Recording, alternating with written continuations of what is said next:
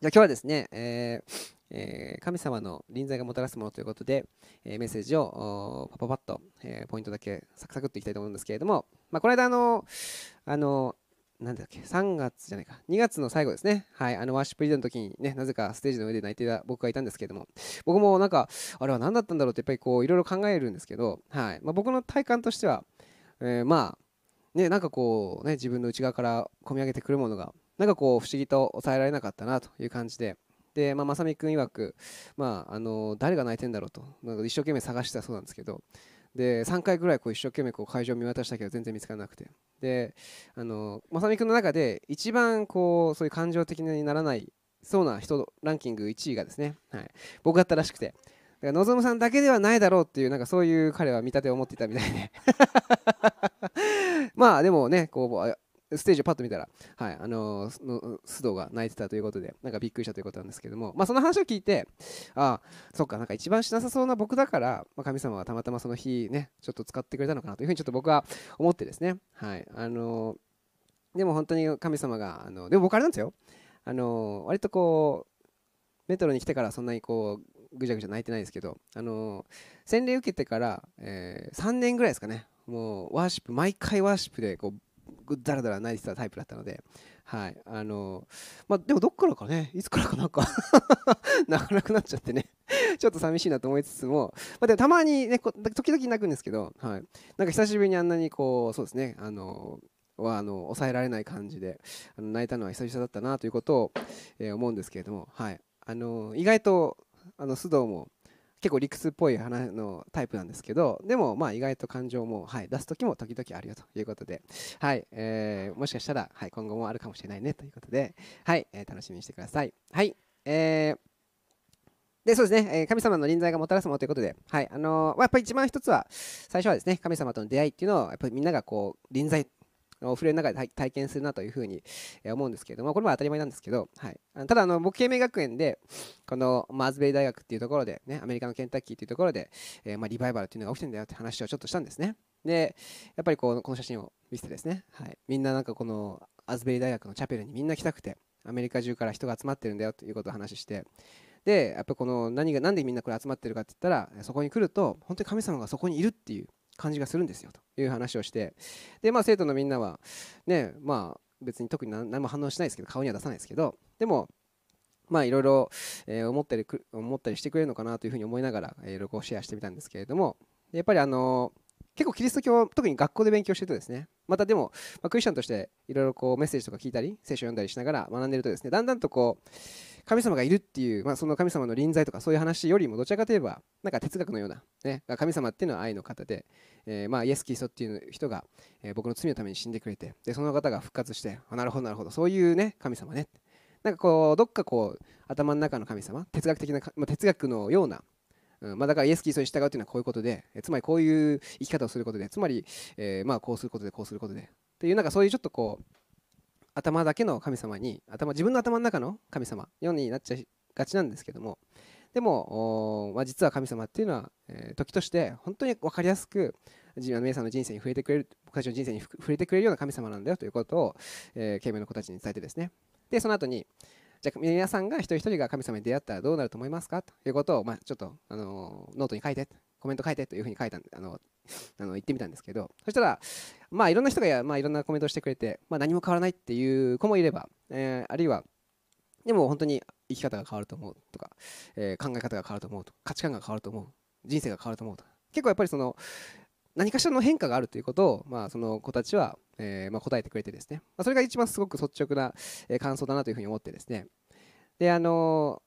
やっぱりこう僕たち分かってるけどできないことってたくさんあるかなと思うんですけれどもでも結局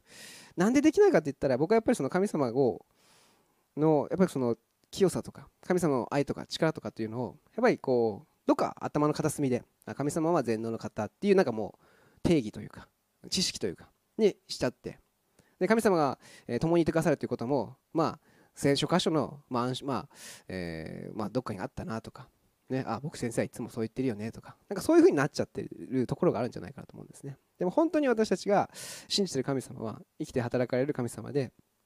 えー本当に神様の臨在の中に、えー私たちがこう入っていくときにですねあ本当に自分はあ変わっていけるんだなもう古い自分に戻らなくていいんだな。もう昔の自分に戻らなくていいんだなえー、この間ね、志田君が素晴らしい扱いをしてくれましたけど、えー、本当にこう、うん、苦い自分をに戻らなくていいということをやっぱ確信できるんじゃないかなと思うんですね。でこれは一過性のものじゃなくてですね、本当にたびたびですね、私たち人生の中で、えー、本当にたいあの繰り返し、え、経験し続けないと、まあ、簡単に私たちは神様を、まあ、自分の頭の中の神様に、え、しちゃうんだと思うんですね。なので、え私たちはですね、本当に神様の臨在を、ま、特に今このリバイバルっていうシーズンでですね、えー、求めて、強く求めていきたいなというふうにね、思っております。はい、次ですね、えー、神様の臨在の中で私たちが感じるもの、受け取るものは満ち足りる心だということをちょっと、えー、ふと思わされました。で、これはですね、あの人にとっての幸せって、満ち足り満ち足りる心だなということを、えー、普通、ふと、この間、なんかメッセージ、誰のメッセージかちょっと忘れちゃったんですけれども、聞いてて、えー、思いました。で、きっとだから、世の中の人は、まあ、お金があれば、きっと幸せになれる、あ安心できる、ねえー、まあ、貯金が何千万もあれば、きっと老後安心だとか、まあ、何千万もあれば自分は、まあ、他の人に比べれば、えー、まあ、稼いでるから、自分はなんかいい人間だとか、まあ、そういうふうになんかこう、お金があることで、まあ、満ち足りる心を持てると思う。あるいはいい仕事についてれば、いいキャリアを築けば、えー、満ち足りる心を持てると思うと。だから、なんか一生懸命世の中の人はこうお金だったり仕事だったりキャリアだったり、えー、まあ、いろんなものをこう求めていくんじゃないかなというふうに思うんですね。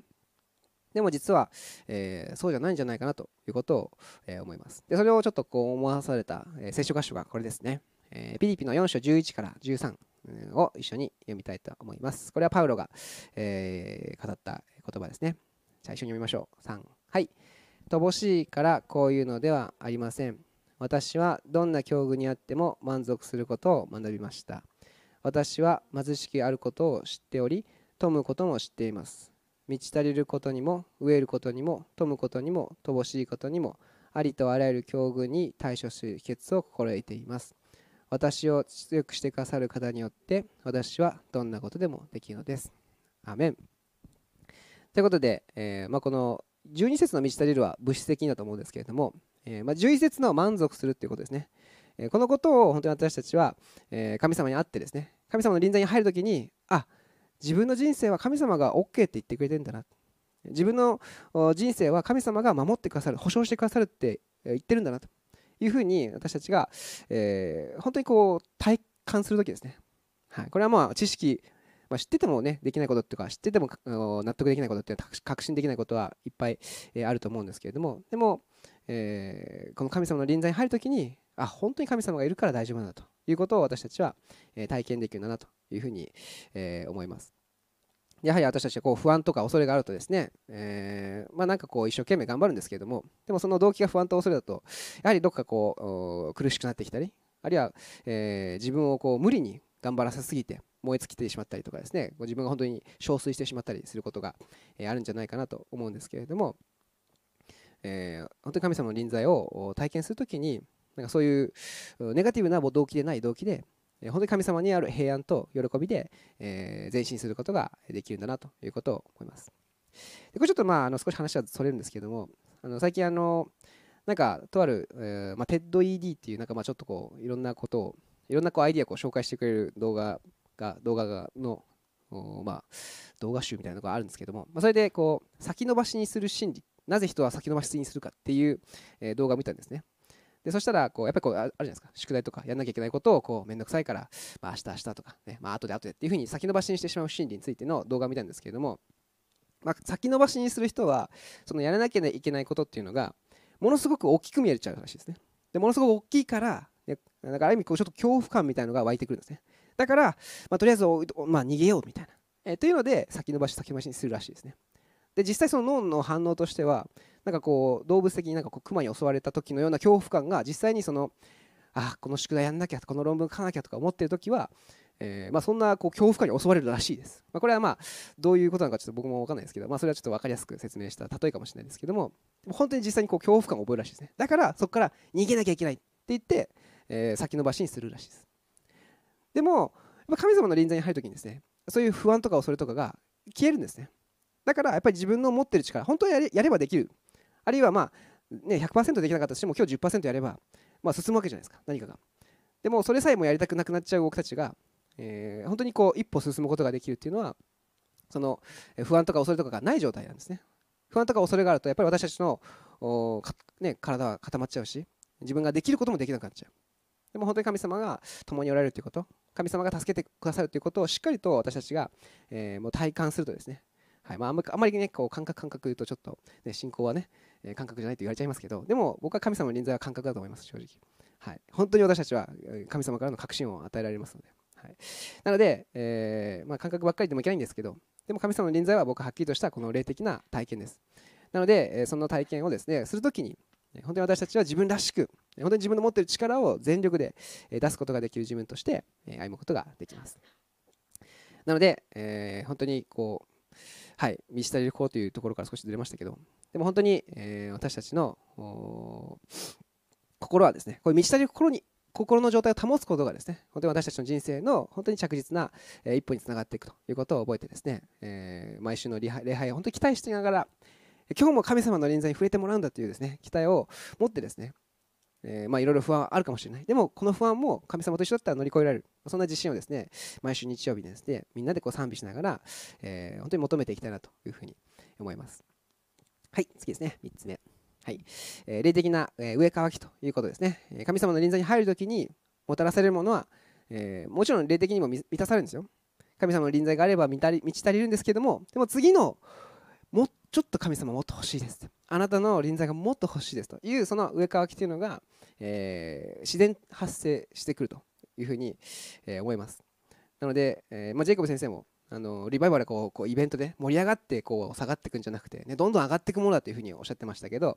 えー、僕もそれはすごくアメンだなと思ってですね、えー、ある意味このただ興奮状態でイエーイってみんなで盛り上がってみんなで泣いてうわーってなって終わっちゃうんだったら正直それっていうのはやっぱりこう、まあ、表面的というか、浅いものだなと思いますね。本当に神様の深さを知るときにもう一回神様触れてください。私はあの時感じた感動をあのあなたのその触れてくださったその、えー、タッチをですねもう一回また、えー、またもっと違う次元かもしれない。もっと欲しいですというふうにどんどんと加速度的に、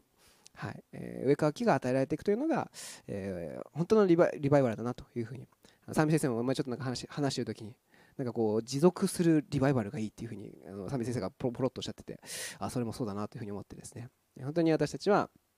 なんとなく、えー、1ヶ月2ヶ月なんか盛り上がったねじゃなくてですね。本当にそこから、えー、私たちが、えー、それぞれ、えー、違う次元に入っていくそんなことを体験したいなというふうに、え、思います。はいじゃあ1箇所ですね、え、この間祈っててちょっと思わされた御言葉を読んでですね、え、少し一緒に祈る時間を持ちたいと思います。じゃあ一緒に読みましょう。3はい。私はすでに得たのでもなくすでに完全にされているのでもありません。ただ捉えようとして追求しているのです。そしてそれを得るようにとキリストイエスが私を捉えてくださったのです。兄弟たち私は自分がすでに捉えたなどと考えてはいません。ただ一つのことすなわち後ろのものを忘れ前のものに向かって見惑わしキリストイエスにあって神が上に召してくださるというその賞をいただくために目標を目指して走っているのです。ここに僕がすごく心に留まったのはですねえー、本当に捉えようとして追求しているということ。そしてそれを得るようにイエス様ご自身が私たちを捉えてくださったということ。私たちは神様を描けるけどもその前にイエス様が私たちを捉えてくださったということを覚えてですね本当にイエス様をこう追い求めるえそんなメトロでまた私たち一人一人でありたいと思いますじゃあ一言、えお祈りしてその後に、えそれぞれ神様を求めていきたいと思います神様神様、今このシーズンに本当にあなたが私たちこのメトロに特別にあなたが触れてくださっていることを心から感謝いたします。神様、私たちはこれが、これをきっかけに、私たちはもっとあなたとの深い交わりの中に、もっとあなたの愛を、もっとあなたの清さを知り、そして私たちはもっとあなたの恵みを体験し、そしてそれを体験するものだと。私たちが本当に地の塩世の光として、この日本において、それぞれの職場において、それぞれの家庭において、主はあなたの恵みを流すものとして主もっと私たちがあなたに近づく必要があります聖霊様今私たちをもっと引き寄せてくださいますように主は本当に私たちはあなたに植え替いてもっとあなたに触れていただきたい。もっと私たちも清い道を歩みたい。もっとあなたが喜んでくださる道を歩みたい。そのような植え書きを持って私たちがあなたに近づくことができるように求めていくことができるように今聖霊様を導いてくださいますように。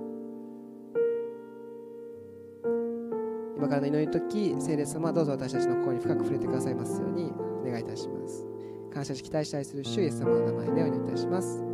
アーメン。